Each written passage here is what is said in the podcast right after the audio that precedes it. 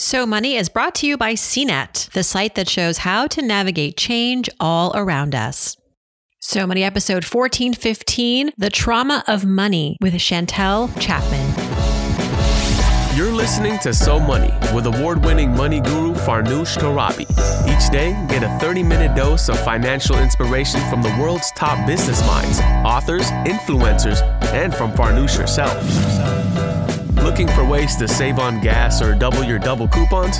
Sorry, you're in the wrong place. Seeking profound ways to live a richer, happier life. Welcome to So Money.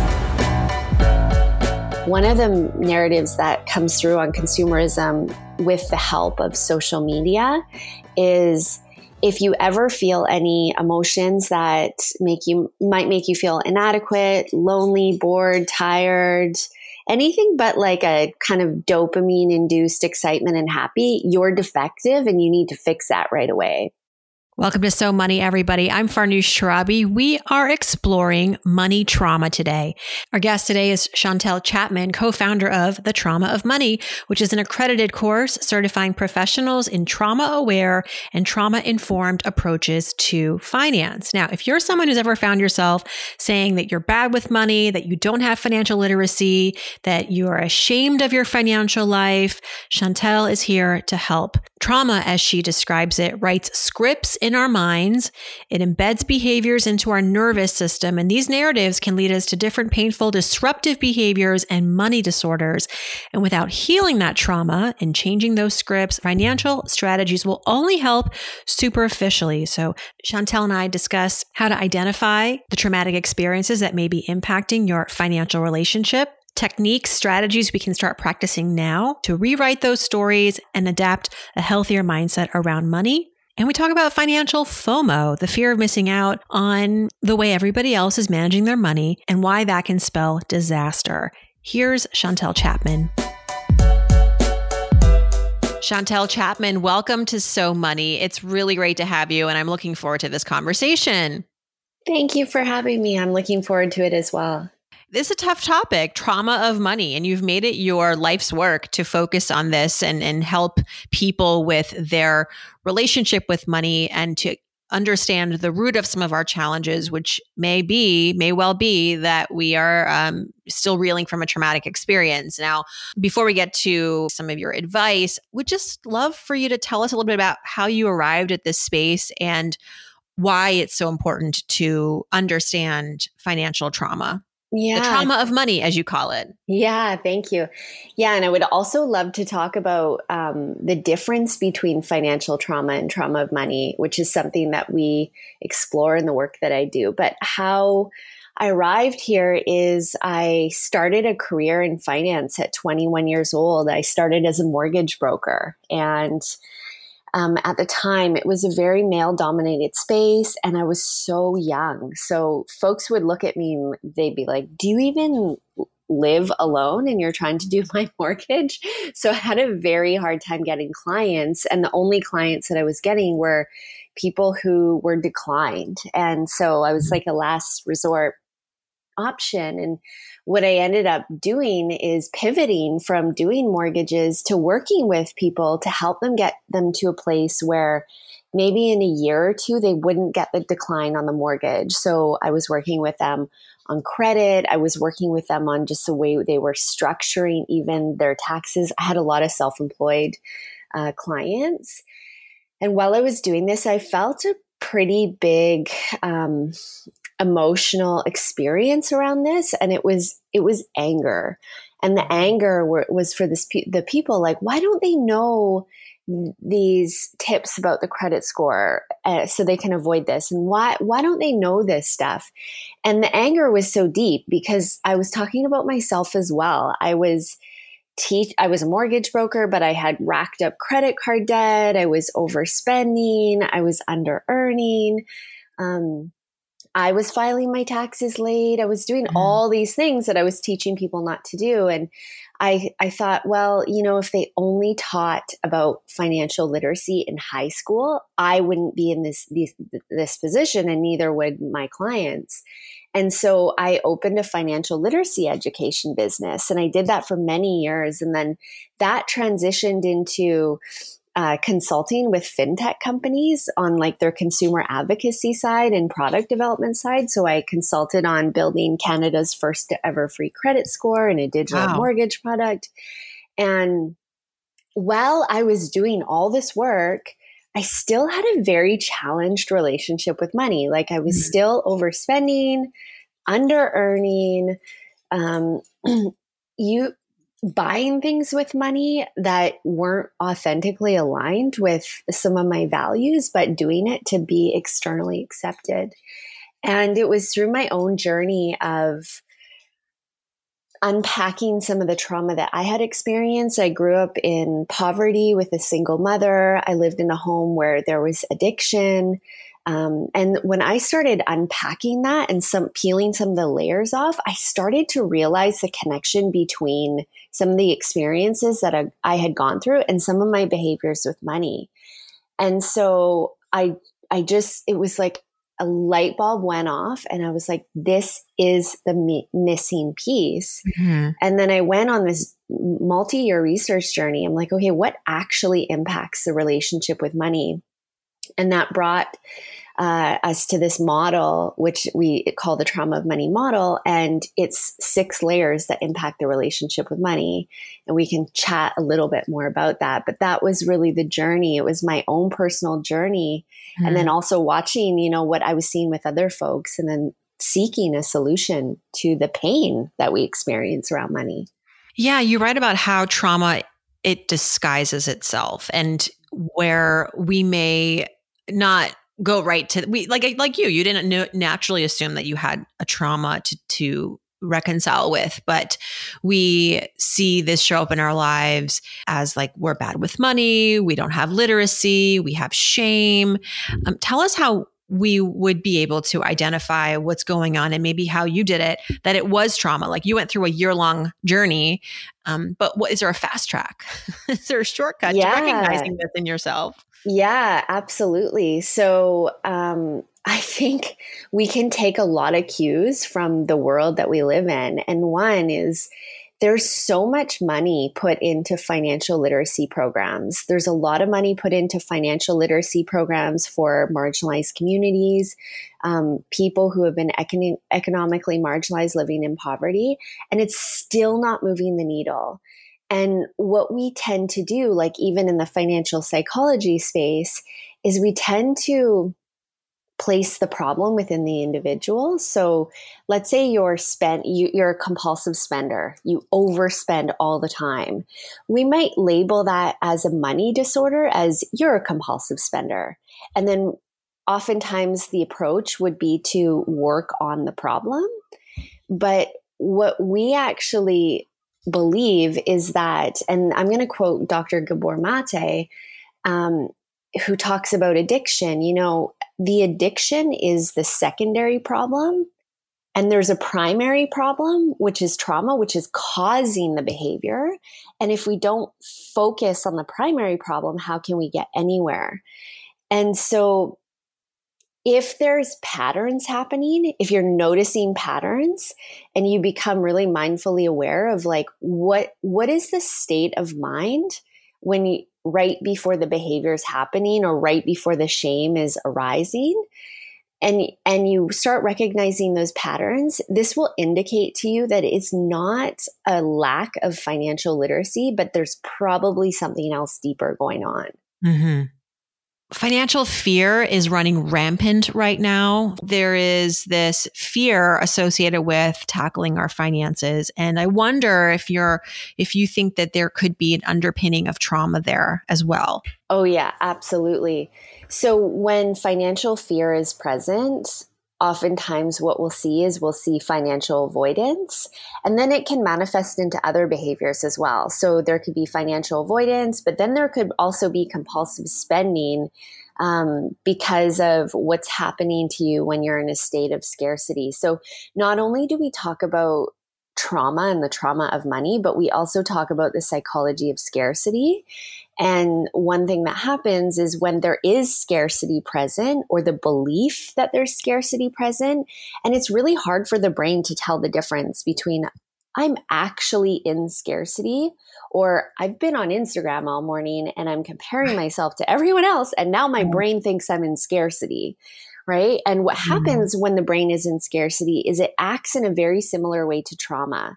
So we lose access to the part of our brain where we can tap into impulse control. We can tap into, um, you know, executive functioning, decision making, creative reasoning, all of these things that we need to manage our finances in an activated state of trauma or in a brain that believes it's in scarcity, it's harder to access those tools. And then also another thing that happens in scarcity is there's something called temptation tax where we're more likely to act out on a temptation. So financial fear can lead to avoidance, of course, like I just want to disso- disassociate from this, or it can lead to other behaviors like overspending, or it could lead to the op- opposite end of the scale, like massive risk aversion, not engaging with, you know, putting your money in a bank, leaving it under your mattress, never spending money, almost like hoarding wealth. Mm-hmm. Yeah. It's it's fascinating though, right? Because money is just an object. It's a tool. It has no feelings, but of course, when we get involved as humans and because we place so much um, pressure on ourselves to have a healthy relationship with money, we we see the value in it. We know that um, we know what it can represent and what it can be for us. Like it, it's like that's when things get really complicated. Yeah. And this is actually how we distinguish financial trauma from trauma of money.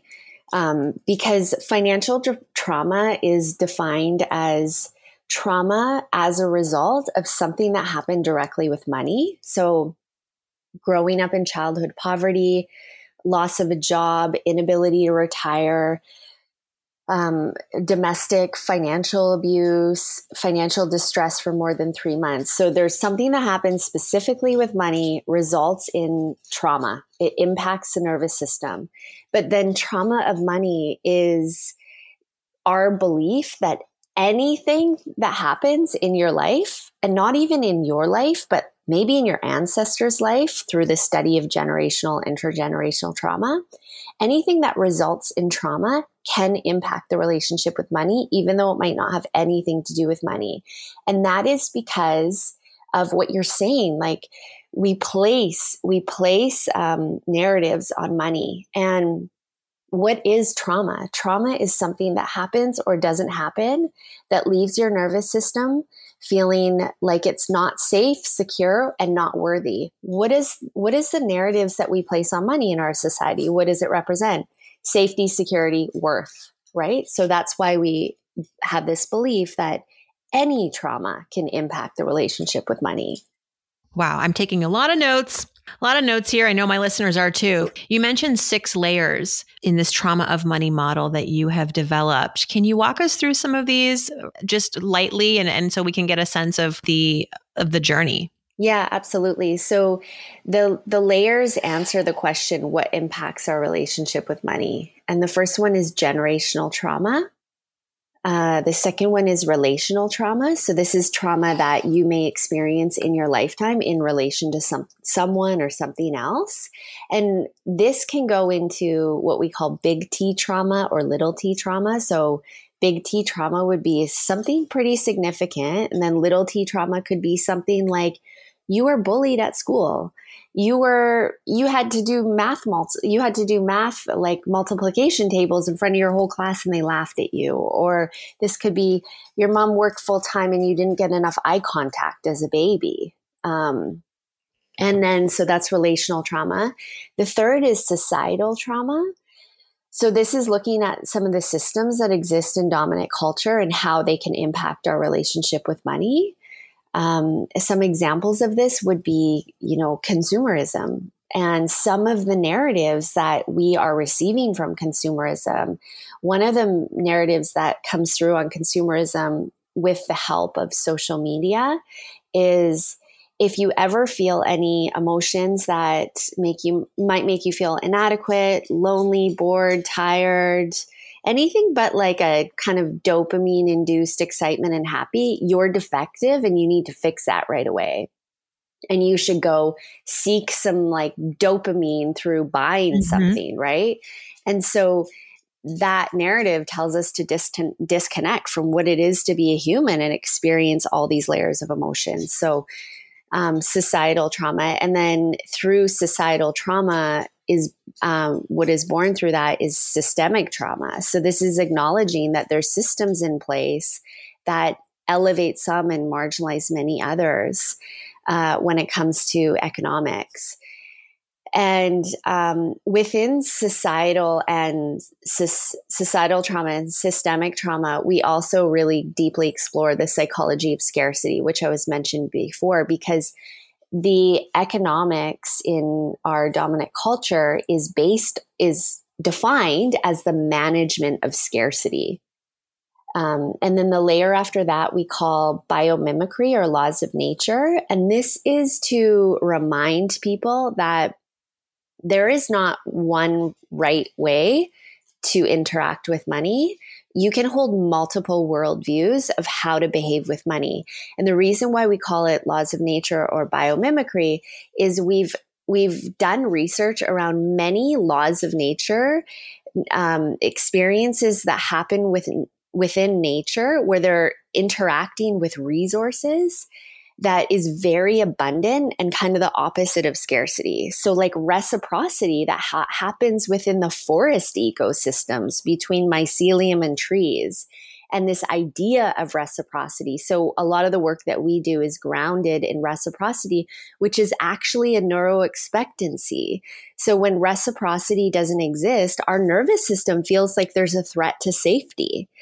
And in some of our dominant culture economic systems, reciprocity isn't present. So you have folks who take, take, take, and then you have people on the other end who feel a big sense of injustice for that. And what ends up happening is they're also not participating in reciprocity because they're just giving, giving, giving and giving everything they have and not meeting their own needs. And then essentially taking a vow of pro- poverty, which mm. leads to financial trauma.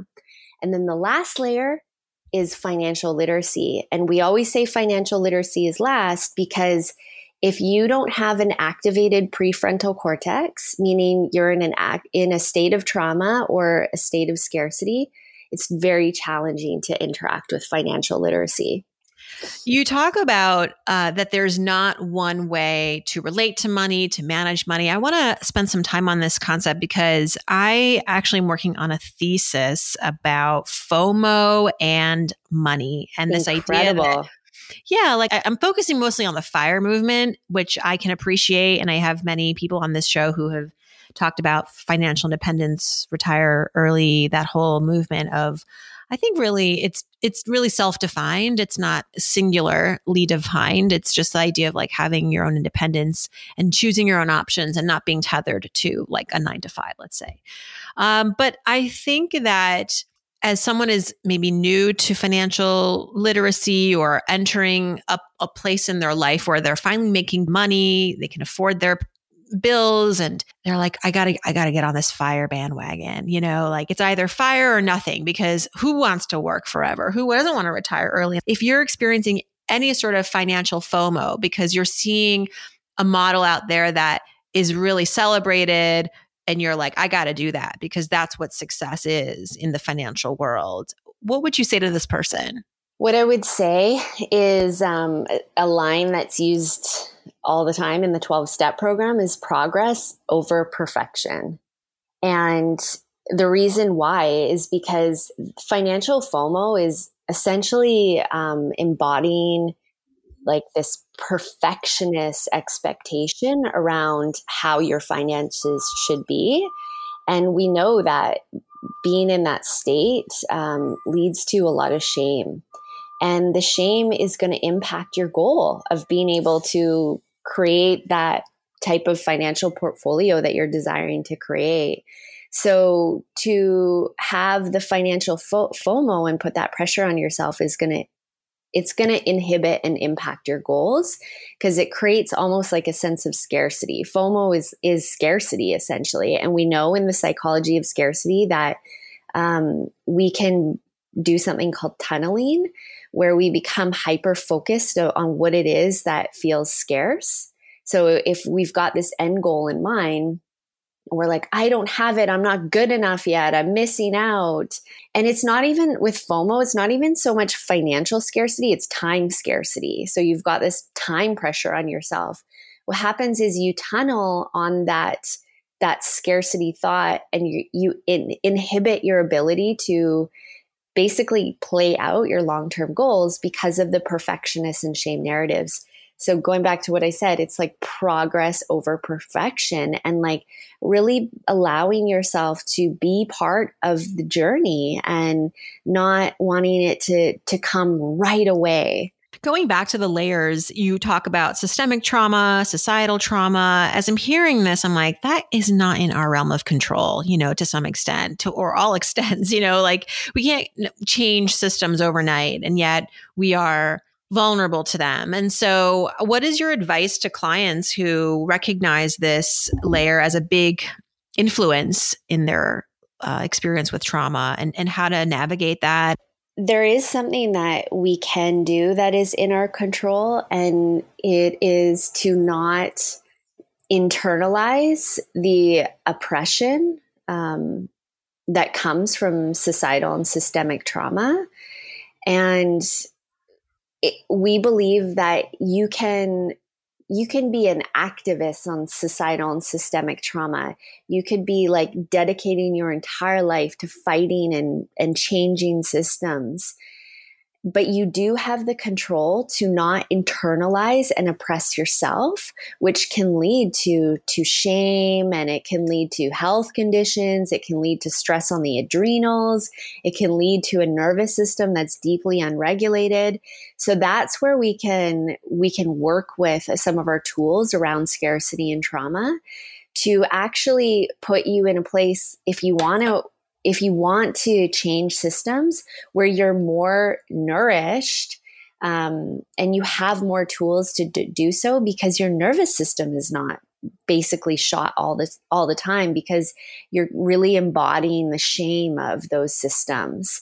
And one thing we see all the time with our students is teaching them about some of the societal narratives are, that result in trauma or the systemic narratives frees them. Because oftentimes they might not have awareness of of a belief that they carry around money that might come from a societal narrative maybe about women 60 years ago right? Right. And so we always ask this question in trauma of money. We say whose shame is this? So when the shame arises mm-hmm whose shame is this? Oh, you know what? Maybe that's coming from my grandmother who, um, you know, has these really interesting beliefs about money. But in my grandmother's time, she wasn't even allowed to open a bank account without a man signing for her. Right. Right. Or maybe uh-huh. this is coming from racist narratives around economics, um, where, where I live, you know, and, and to be able to s- separate that narrative from your own innately worthy self will allow you to actually do what you want to do around money and like make choices that are in alignment with your own values versus like wearing these narratives of the systemic and societal trauma. Yeah, that's so fascinating. You know, going down memory lane, history, the trauma is not just uh, inherited today. It's it can go way back. Any parting advice for listeners who just want to find a little bit more stability and a healthier relationship with their money starting today. I mean, there seems like a lot of resources out there. There's your program, they can talk to therapists, but is there anything that you've seen really work, sort of a DIY approach to all of this? Yeah, absolutely. So, what I would say is work on your nervous system literacy um, alongside or even potentially before your financial literacy. And what I mean by that is become, get to know your nervous system and understand what's happening to you when certain thoughts arise, maybe around financial fear or shame whatever's happening, noticing what's happening in your body, and then find tools to learn how to regulate the nervous system so you can come into the present moment. And one of those tools is, you know, there's so many. There's there's breath. There's be, bringing mindful awareness. There's petting an animal, there's going out in nature, there's calling a friend and socializing and laughing. There's so many different ways that we can really kind of take ourselves out of an activated state. And then that question, like I said, whose shame is this? And trying to really remove yourself from the shameful narratives that are often placed upon us um, externally around money. And then from that standpoint, you're more nourished to go interact with your finances. It's very similar to like if you had a full day of, you know, let's say you were doing your taxes, right? And you know, you're going to sit at your computer all day or you're organizing receipts all day. You're probably not going to do that with no sleep and no food you know you'd be like okay what mm-hmm. tools do i need to set myself up? We we always forget about our nervous system right? Like what does our nervous system need? Are, are we calm? Are we in or are we in fight flight freeze or fawn? You know and mm-hmm. and just starting to become aware of that and seeing what you can do to move into the calm place the place of optimal effectiveness where you can really operate without the brain being hijacked essentially. Chantel, thank you so much for spending some time with us. This is a complex topic, but you've done such a great job of breaking this down for us in simple terms and with um, a lot of encouragement. And I want everybody to check out your work. Um, to learn more about you, visit thetraumaofmoney.com and um, wishing you a, a successful year end. Thank you. You as well. And I'm really excited to see your work on financial FOMO. That's so important. I can't wait. Coming soon. Yeah. Yeah. It's, uh, but thank you. I think I will be um, citing you in that. Amazing. Piece. Oh, thank you. Thank you. It was wonderful to be with you today. Thanks so much to Chantel for joining us. You can learn more about her work and her advice at thetraumaofmoney.com. I'll see you back here on Friday for Ask Farnoosh. It's not too late to send in your questions. You can email me, farnoosh at somoneypodcast.com. You can direct message me on Instagram, and I hope to hear from you. I hope your day is so money.